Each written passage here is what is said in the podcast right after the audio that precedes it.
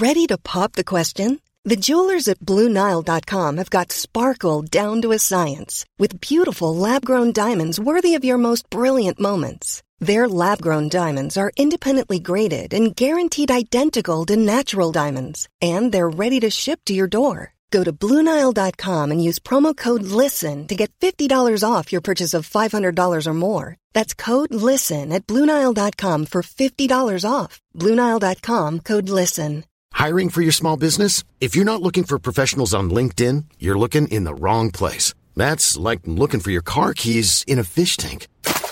LinkedIn helps you hire professionals you can't find anywhere else, even those who aren't actively searching for a new job but might be open to the perfect role. In a given month, over 70% of LinkedIn users don't even visit other leading job sites. So start looking in the right place. With LinkedIn, you can hire professionals like a professional. Post your free job on linkedin.com slash people today.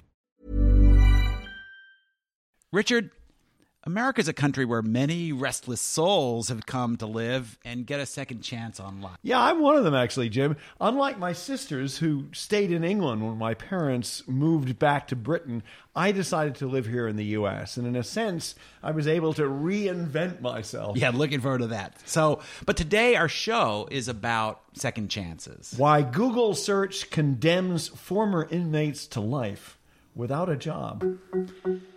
We're all looking for easy categories to put people in. That's human nature. And we can't eliminate that completely. So, again, with the internet, the first thing you see, as you're saying, is that mugshot. And imagine that in an interview process where it's a first or second interview, or even before the person comes in. They're not even going to get that interview in many cases. So it's a big problem.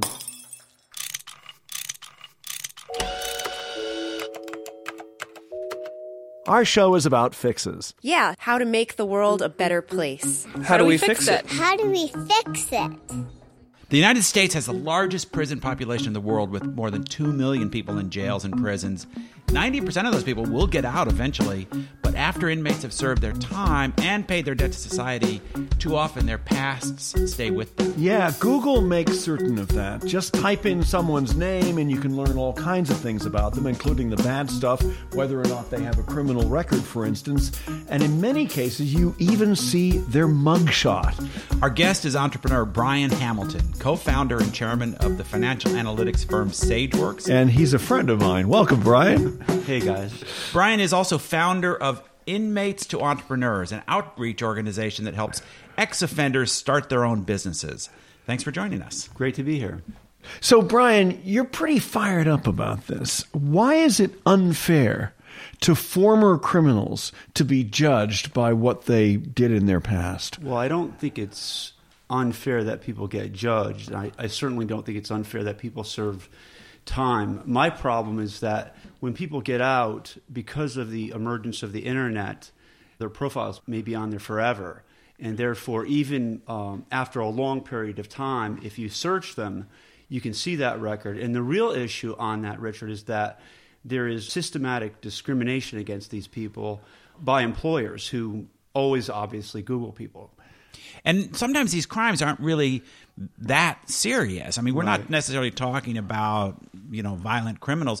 One of the cases I know you've been involved with was a woman who was convicted of shoplifting when she was 16. Yeah, literally. She's a 25 year old woman who shoplifted when she was uh, 16 years old. She got a charge. Uh, she didn't serve prison time. But because she's not sort of a well known person, you do a Google on her, and the only thing that pops up is a mugshot of that um, theft when she was 16 years old. We're talking about like nine, 10 years later.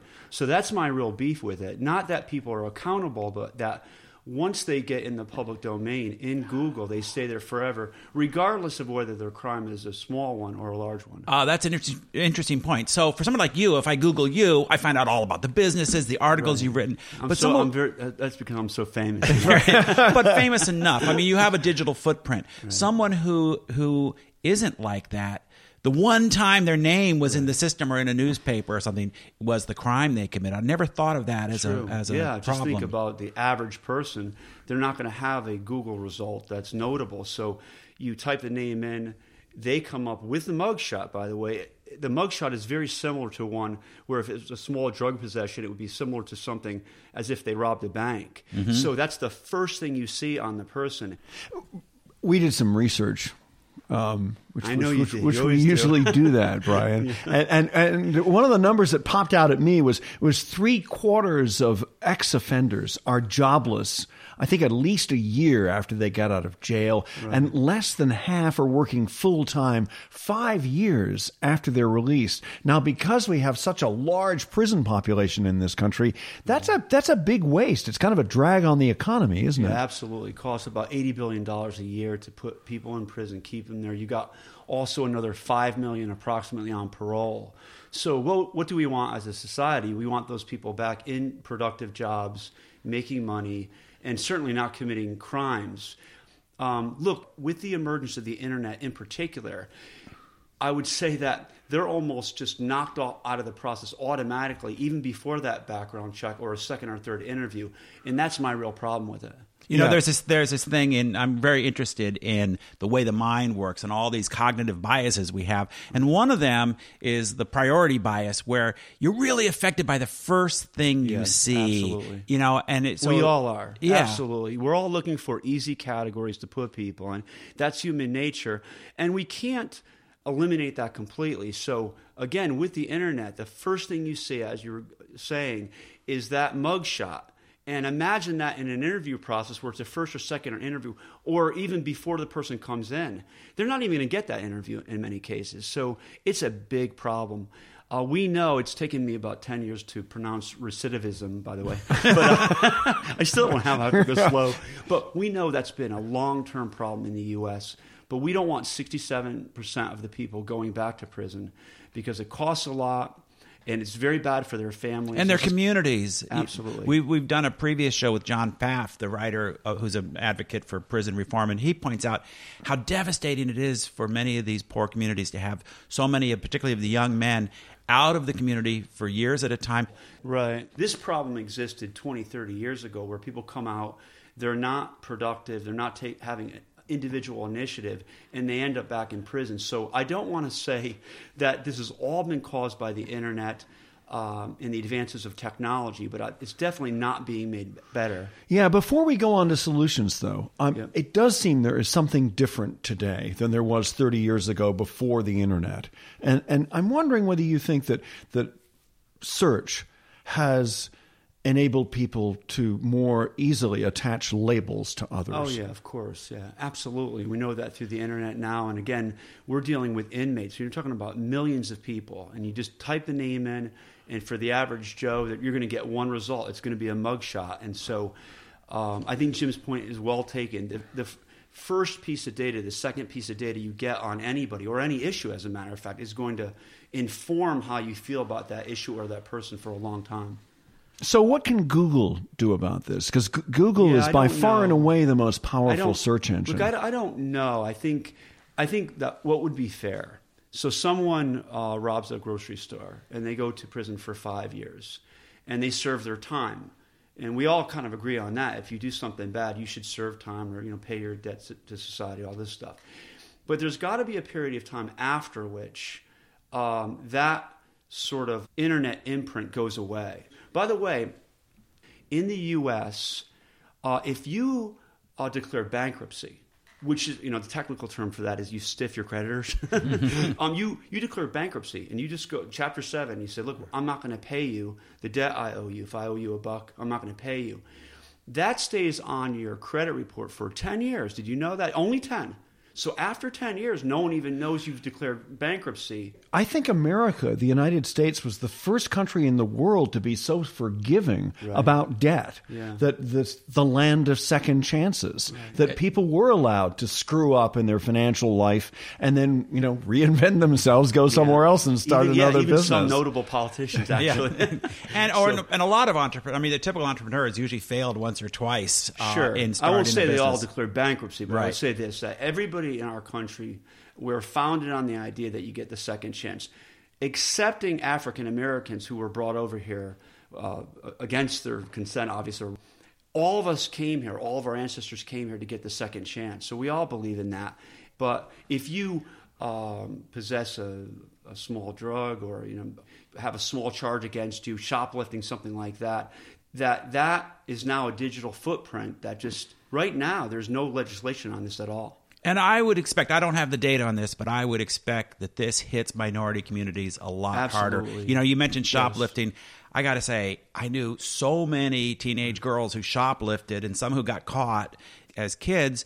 But, you know, white kids from the suburbs who are probably heading off to college, they didn't get charged as severely or they got some kind of action. They got wiped off their records.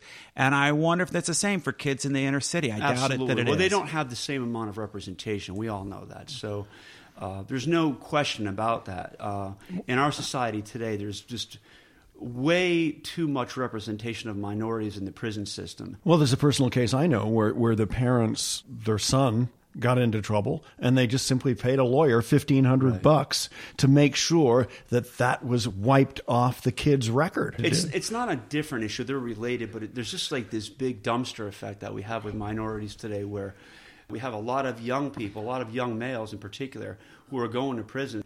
They just go away. We don't see them. But what we don't see is the effect on the families. They're going to be coming out again, and then future crimes they're going to commit as well. So, your group, Inmates to Entrepreneurs, what does it do? How does it help someone? We teach um, formerly incarcerated people how to start low capital businesses, businesses that require less than $500 to start. That's what we're all about. And that's really that simple. And we take them from day one. You get out of prison, how can you get your first dollar of revenue? And we stay right there. Now, we will work with businesses that are a little bit larger, but we are all about getting those businesses started. And are there some skills that that they may need to be coached on? I know you have mentors. I started doing this back in uh, 1992. I would go and talk at prisons and do classes, and um, those things were always really well received. You know, I mean, we really you, you could just hit- you hit a vein there because people know they get it. They totally get that inmates need help, and they might have a very difficult time finding a job. We, uh, about two or three years ago, and it made a big difference, started getting mentors. So we have this group of mentors, coaches. Um, most of them um, are formerly incarcerated. They know the whole cycle of life there, right? And so we assign every business a mentor, some a friend. You can call somebody. I did a lot of research on the AA program before um, really getting this thing going. That What- model is a really beautiful model. what Alcoholics Anonymous. Yeah, exactly. It's a beautiful model. So when you come in to our program, uh, we you fill out a little application, a little one pager, and we couldn't vet you on you know whether you're for real and you really want to start a business, and then we assign you to a mentor. sort of like if you're in AA, you get a sponsor. Exactly. Exactly. Because getting back to your question and the point, you find that people want a friend. You know, this is true just generally in entrepreneurship. You got Jobs and Wozniak. You got uh, Gates and Allen and peanut butter jelly. You usually have a couple people. The inmates coming out generally, not always, have isolated their families. Maybe there's been drugs involved and people don't trust them. They're alone. And we got to get them from or being- their friends might be criminals, so they yeah, need new even- friends. Even, worse, exactly. Now, yeah, that's right. You're compounding issues, right? But but the point is that we want to line them up with a friend, a colleague, someone to bounce ideas off of, and that was one thing that was missing from our program for a long time. Hey, I'm Ryan Reynolds. Recently, I asked Mint Mobile's legal team if big wireless companies are allowed to raise prices due to inflation. They said yes. And then when I asked if raising prices technically violates those onerous two year contracts, they said, What the f are you talking about, you insane Hollywood ass? F- So to recap, we're cutting the price of Mint Unlimited from $30 a month to just $15 a month. Give it a try at mintmobile.com slash switch. $45 upfront for three months plus taxes and fees. Promo for new customers for limited time. Unlimited more than 40 gigabytes per month. Slows. Full terms at mintmobile.com. Burrow's furniture is built for the way you live. From ensuring easy assembly and disassembly to honoring highly requested new colors for their award-winning seating, they always have their customers in mind. Their modular seating is made out of durable materials to last and grow with you. And with Burrow, you always get fast, free shipping. Get up to 60% off during Burrow's Memorial Day sale at burrow.com slash ACAST. That's burrow.com slash ACAST. burrow.com slash ACAST.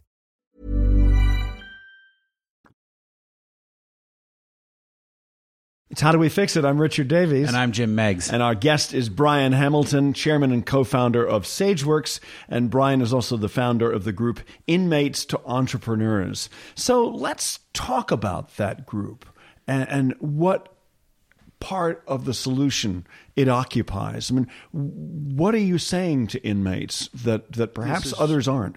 In our society, there is two ways that disenfranchised groups have historically become enfranchised. One is through education, and the second way is through entrepreneurship. Now, if you look at the history of immigrant groups, uh, as they came here, uh, maybe it wasn't the first generation, but by the second generation, the, the parents would say, "Hey, look, we're going to rise up and we're going to get you educated, and and things are going to be better," and that works. It does not work for inmates. Typically, not in every case, but typically, um, the people who commit crimes are not as well educated. So, to me, the only way to systematically get them out of the situation they're now is to get them into entrepreneurship. If you come to my door on a weekend, on a Saturday, and you want to cut my lawn, I, I am not going to ask you whether you've gone to prison. I, I don't care. I I'm not going to ask you where you're from and all this. You have a lawnmower, I'm going to let you cut that lawn. You can charge me $30, $40, whatever it is. And there's no screening, right? Because I just want my lawn cut. Well, you've worked with, with inmates. Give us a couple of examples of people who have been helped. Yeah.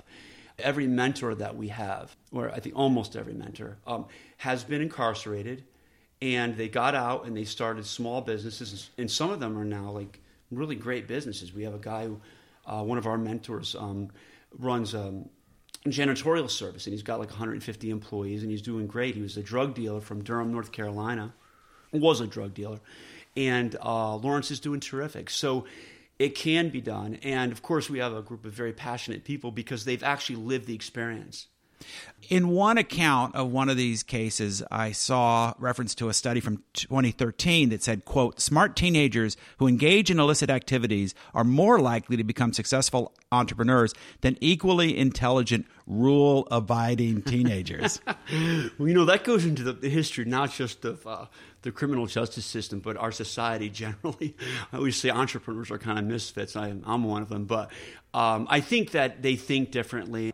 There's certain skills, for example, with uh, drug dealing. You know, you learn how to buy and sell and markets and all this stuff, and it's a bit of a training ground. Although I wouldn't, you know, recommend it.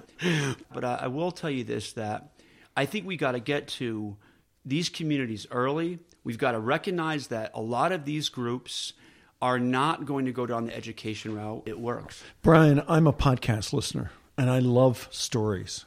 I want another story about somebody who you can think of, not just Lawrence in Durham, North okay. Carolina, but but somebody else who has moved from uh, possibly a life without a job to something that that's special. Well, there's another guy that we work with, and I I love this guy. He I actually met him, I think, at Orange County Correctional Facility, and he was in prison. I remember teaching this class and um, you know, we just sort of became pen pals. Uh, he got out, and now he runs this company that basically um, maintains gym equipment, and uh, they sell gym equipment, all this other stuff. And he's all the way through North Carolina now, and he just did that by learning how to fix equipment and then going to these little gym facilities, even facility in like in a building, fix the equipment, and then build his book of business up slowly. So um, we have like a gym in our office. And I, I don't know what other people do, but if a vendor comes to me, someone who's selling something, and they say, look, we have a gym equipment maintenance business, whatever it is.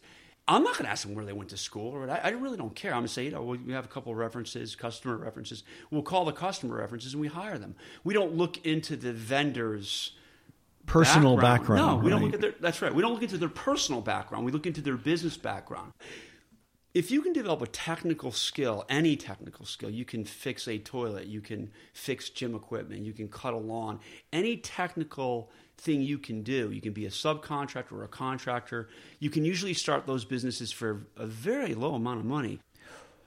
One of the case studies I looked at, one of these businesses started by an ex con, said he only hires former prisoners. And he said they work harder. I, I, one direct quote was, Let's just say the people who show up late in my office were not previously incarcerated. The former inmates are the ones who are always on time. They've seen the bottom, right? You see the bottom, you know what that's like. You don't want to go back there. And you are so happy to get a chance, you know. We're sort of a no money down type operation, by the way. We never promote government loans.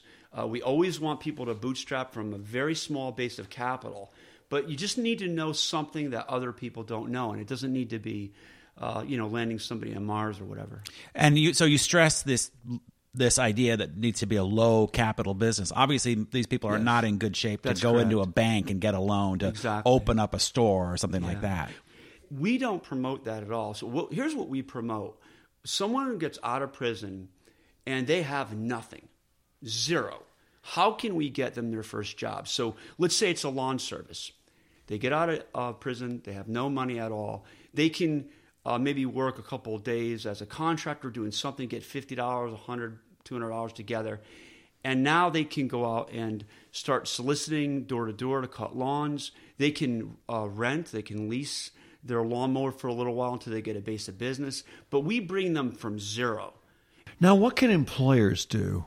Is there anything they can do to They can be- perhaps not be quite as judgmental? They could look in the mirror. They could look at some of the things they've done in their lives. They, I know I look at that sometimes. I think about some of the things I've done with customers that were not correct and right in my younger days.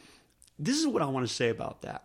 Don't rely on employers to change their attitudes. To me, we've got to encourage them to do it, and we hope we're better people. We hope Hamilton's not a hypocrite, right? One final question. You mentioned the L word, legislation. Is there anything that, that politicians or Congress can do? Yes, we've got to clamp down on Google. If they don't do it quickly themselves, then the, the legislators got to get off their butts and do something about it because it is a clear injustice. It- and by the way, I, I know what you guys are kind of But- but- about, which you know both sides. Let's go to solutions. It's not a left versus right issue. It's an issue of like this doesn't make any sense. But what would they do? What, what would They would say to Google, they would say to somebody, they would say to these internet companies, if this 24 or 25 year old girl shoplifted when she was 16, whatever that math is, after a certain period of time, it gets deleted from uh, the So search statute of limitations online. Uh, yeah, if you can do it for bankruptcy, you can do it for this. And the EU has something called the right to be forgotten, or Germany does. Uh, that's quite I didn't that. controversial. Um, but basically, that you can petition the social media platforms and Google to um, to basically erase your Do they- your profile. Okay. It's you know, Is there's pros and cons to it. Um, in that you know, some of this might be legitimate information that would be important for people to know. I don't know if how far you want to go down this. Here's the issue: if we all, if everyone right here, doesn't matter left, right, left, right, doesn't political affiliation, religious background, if we could look at individuals holistically, we'd be okay. But in the application process, in the employment application process, that doesn't happen. Uh, it just is not happening right now. Um, people come in, they do a quick Google search. It's a lot easier than looking at an app, right? They see that, and boom, these people go out. So, so we need legislation, definitely. Brian Hamilton, thanks very much. Great to be here.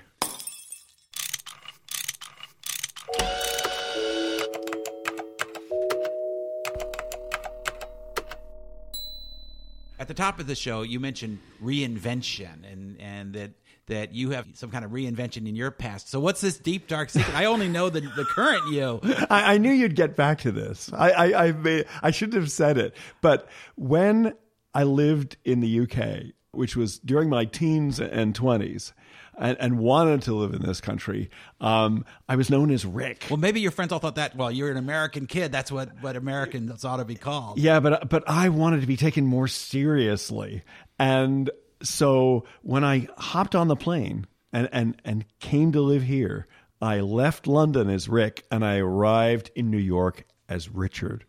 That's your deepest darkest. secret. well, there's another deep dark secret, Jim, and I, actually I've never. I don't think I've ever told anybody this outside of my my family, and that is that when I was 15, I was caught shoplifting from a store in, in England. But because I came from a relatively privileged background, or maybe I should drop the word relatively, a privileged background, the school intervened and yeah, I was punished, but I wasn't thrown out. I was given a second chance.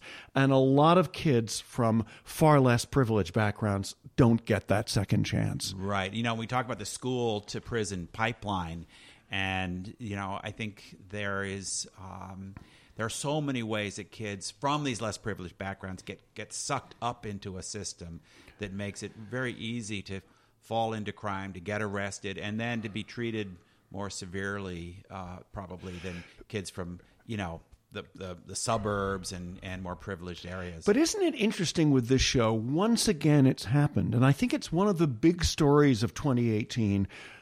Google there's Yeah. a problem with Google. It seems that time and time and again, from one social problem or political problem to the next, we're finding out the dark side of social media and the internet. Yes, but here's what's so tricky. It's you know, you set up a search engine to find what's out there and find what people are looking for. The algorithms alone can produce these results. You know, nobody at Google said, "Hey, how can we make the lives of ex-cons even tougher?" Right. You know, I don't think. I, I mean, I don't think they're virtuous, but I don't think they're like that. And but this, but it happens. These systems have a way of evolving in directions that no one predicted. Yeah, we're, outset. we're living in the middle of this extraordinary social experience that's changed all of our lives. experiment, experiment, Yeah, yeah, experiment. and, and we're all part of it. Um, so I think that again, this will be one of the areas I'm at, as solutions go. I'm not sure about like this European right to be forgotten. There's a lot of issues around it in terms of free speech and and um, and inquiry, and I think we have to be careful that our solutions aren't worse than the disease. Maybe there is something in um, the legal system that that expunges records. It's really it's really tough to say, and and I think that um, that that alone is not going to fix the problem. Online privacy and the right to be forgotten sounds like the subject of a, of a future episode. We'll, we'll definitely have to get back to it. I want to stress one other thing though that came out of this show, and and I think it's so important. It's the idea of entrepreneurship. So often we look at how to help people, and we say somebody should do this for them.